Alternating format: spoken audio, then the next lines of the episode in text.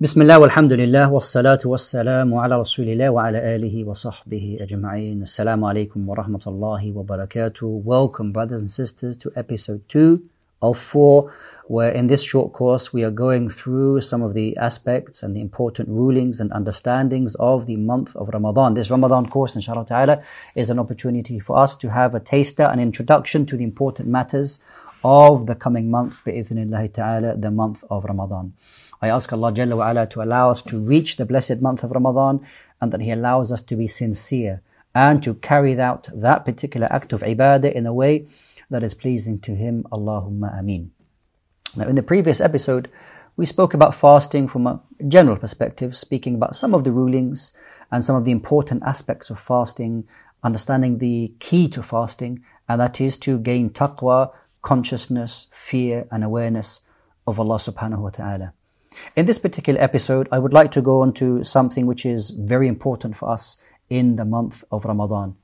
It is one of the pillars of Islam. It is an obligation upon every single Muslim to do this every single day of their lives, and that is the prayer. However, in the month of Ramadan, there is a special extra salah that we offer, which is known as at-taraweeh. Now, we know that Allah subhanahu wa ta'ala mentions to us in the Quran the blessings and encouraging us to establish the night prayer. It was, as we mentioned, one of the acts that the pious predecessors that they used to engage in. It is the thing that they used to differentiate from the high level, those who truly worshipped Allah subhanahu wa ta'ala in the best way from the rest of people. Allah subhanahu wa ta'ala tells us, كانوا قليلا من الليل ما يهجعون وبالأسحار هم يستغفرون. in Surah Al-Dhariyat, Allah subhanahu wa ta'ala says that in the night time, they used to, at little, used to sleep. And in the morning, you would find them asking Allah subhanahu wa ta'ala for forgiveness. This is one of the traits, one of the characteristics of the very best of the believers. The Prophet wasallam said, and is one of the most beautiful ahadith concerning the issue of Qiyamul Layl. Abu Umama al-Bahili radiyallahu ta'ala anhu said that the Prophet sallallahu alaihi wasallam said, hold on to the night prayer because it was the way of those who came before you, meaning the very best of servants. That it is an expiation of your sins, that it is a shielding from you falling into sin, and it is a cure from sickness. Subhanallah. That you establishing Qiyamul Layl is a forgiveness of your sins, it is a shield for you from falling into sin, and it is a cure for the sicknesses of the body, whether it is a spiritual sickness, or physical sickness. This particular hadith, subhanAllah, really gives me a good understanding of the status of the night prayer.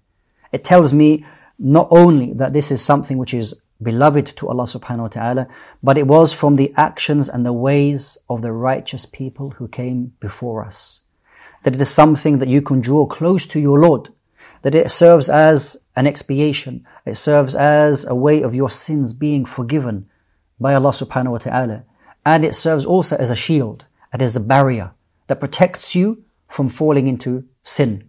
As we know, Allah subhanahu wa ta'ala tells us in the Quran, Inna salata tanha anil fahsha'i wal munkar, that the prayer will protect you from falling into oppression and wrongdoing. This is the impact of the salah. And I'm, i think that you are understanding that when we mention ibadah, when we mention worship, that the person is molding themselves to become a particular person. It is not just routine. It's not just something that you are fulfilling for the sake of doing, but you are becoming a complete human being. That you are becoming the person, the human being that Allah subhanahu wa ta'ala wants you to be on earth. That is deserving, truly deserving of the reward in the hereafter. You are not people for this dunya.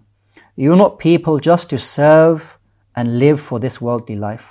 But we are a people who live on this earth, but our ultimate destination is the hereafter, and that we will work for that. And this is one of the actions that will distinguish between those righteous servants to those people who are righteous but do not implement this secret ibadah. There are certain acts of ibadah which we are required to do as a congregation, like Salatul Jama'ah and Jum'ah and Eid. So there are certain things that we do as a community. Everybody comes together. However, there are certain acts of ibadah which if done will allow us to be truly sincere to Allah subhanahu wa ta'ala. If I question and ask myself, how can I truly be sincere to Allah subhanahu wa ta'ala? The Prophet sallallahu alaihi wasallam said to us in a sound hadith that if one of you wants to reach the station of those righteous people and that they want to purify their hearts and be mukhlis, sincere to Allah subhanahu wa ta'ala, then let them have an action which is hidden from everybody. And qiyamul layl, the night prayer is one of those actions which is hidden from anybody. So the act of qiyamul layl, the night prayer, enables us to remain sincere to Allah subhanahu wa ta'ala. There is nobody there looking us. There is nobody there for us to show off in front of them. And in the last part of the night, which the Prophet ﷺ said is the best time for you to offer the night prayer, that Allah subhanahu wa ta'ala descends to the lowest heaven, asking, Man yastaghfiruni fa'aghfiru That who is asking me for forgiveness, that I can forgive them. Who is asking me and supplicating to me, that I may answer their supplications. When we understand the greatness of this particular action, it should only motivate us more bi'idhnillah ta'ala to establish this act which was known only to the righteous of the past. Now we know in the month of Ramadan we offer Taraweeh. Is Taraweeh the same as Qiyamul Layl? Is Qiyamul Layl the same as Tahajjud? And is Tahajjud the same as Taraweeh? This is a confusion amongst the Muslims. What we can do to simplify this matter is that Taraweeh, Qiyamul Layl, and Tahajjud essentially are one and the same thing, but describe the night prayer at the different times that it may be offered. So therefore, Qiyamul Layl has a specific time. Now it is not an obligation, it is a sunnah, it is a voluntary act. And we know this, that the Prophet ﷺ, during the month of Ramadan, at the beginning when it began, that he ﷺ, went into the masjid and he began praying on the first night. And all the companions, they joined him. Then on the second night after Salat al-Isha, the Prophet ﷺ began to pray again, reading from the Quran.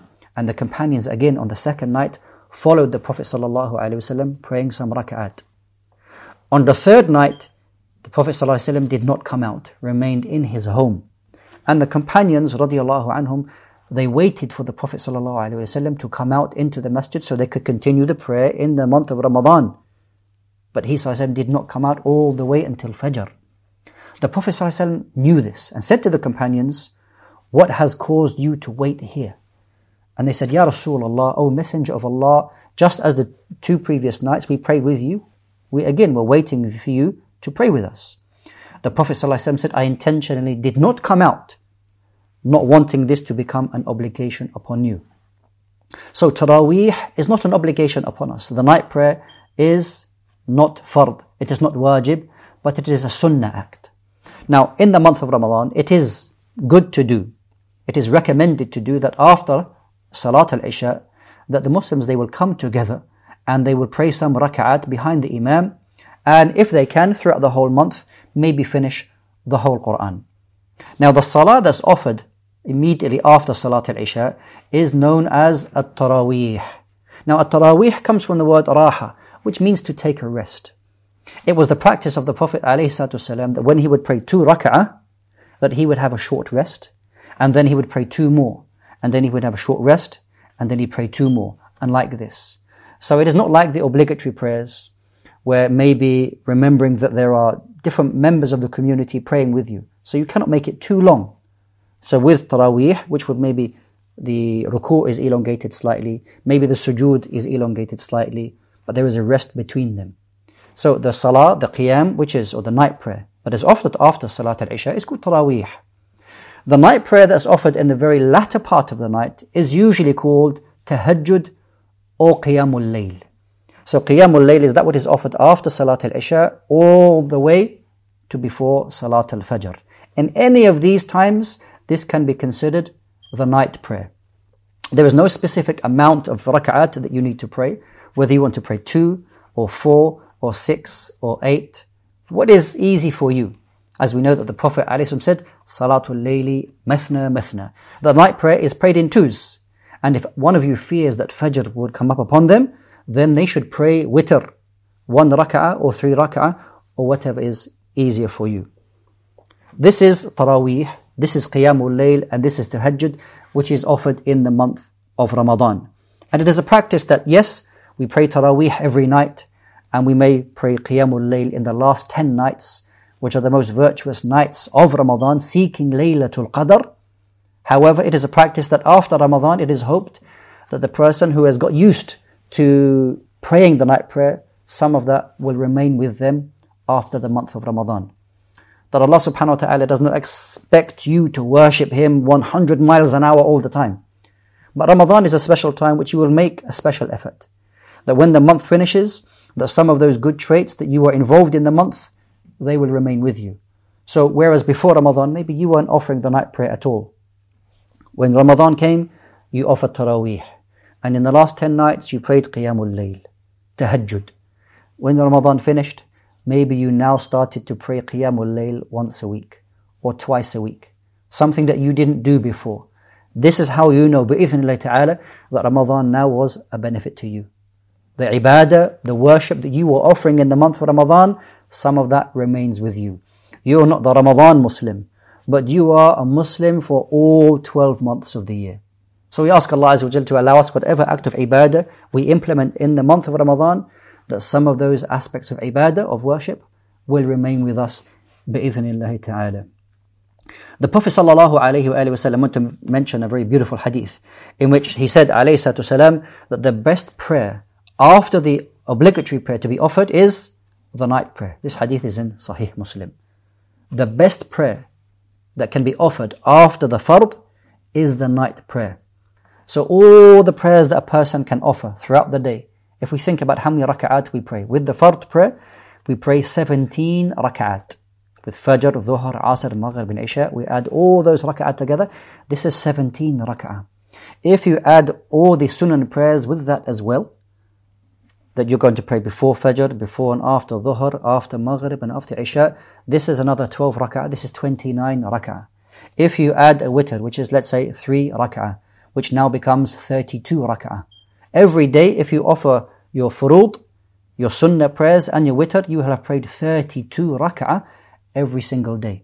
If you can add to that, let's say Salatul Duha in the morning, which is maybe at least 2 rak'at up until 8 rak'at, which is after the sun has risen, before Salatul Dhuhr, which is called Salatul Ishraq or Salatul Duha. So let's say you prayed 4.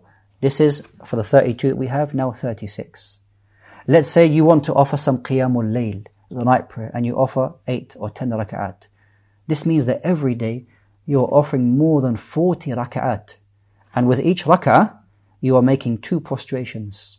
That means every day you are making sujood to Allah subhanahu wa ta'ala more than 80 times.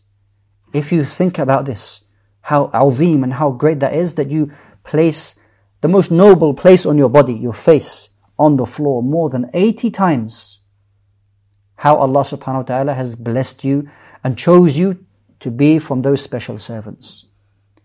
This is not something beyond our capability, brothers and sisters. To offer our furud, offer our sunan, and then some qiyamul layl. You have offered, subhanallah, more than 40 rak'at. And there are more that you can do. So we ask Allah subhanahu wa ta'ala to allow us to be from those special servants who are from those who involve and engage in this special ibadah, which will allow you to follow the way of the righteous servants who came before us. Allahumma ameen. The last thing I want to mention to you, brothers and sisters, is that Qiyamul Layl has a very special place in the month of Ramadan, and that we ask Allah to allow us to establish that, and that it remains with us, ta'ala. In the next episode, ta'ala, we're going to speak about the Quran and the importance of the Quran in the blessed month of Ramadan. Please join me for that, brothers and sisters. Wassalamu alaikum wa rahmatullahi wa barakatuh.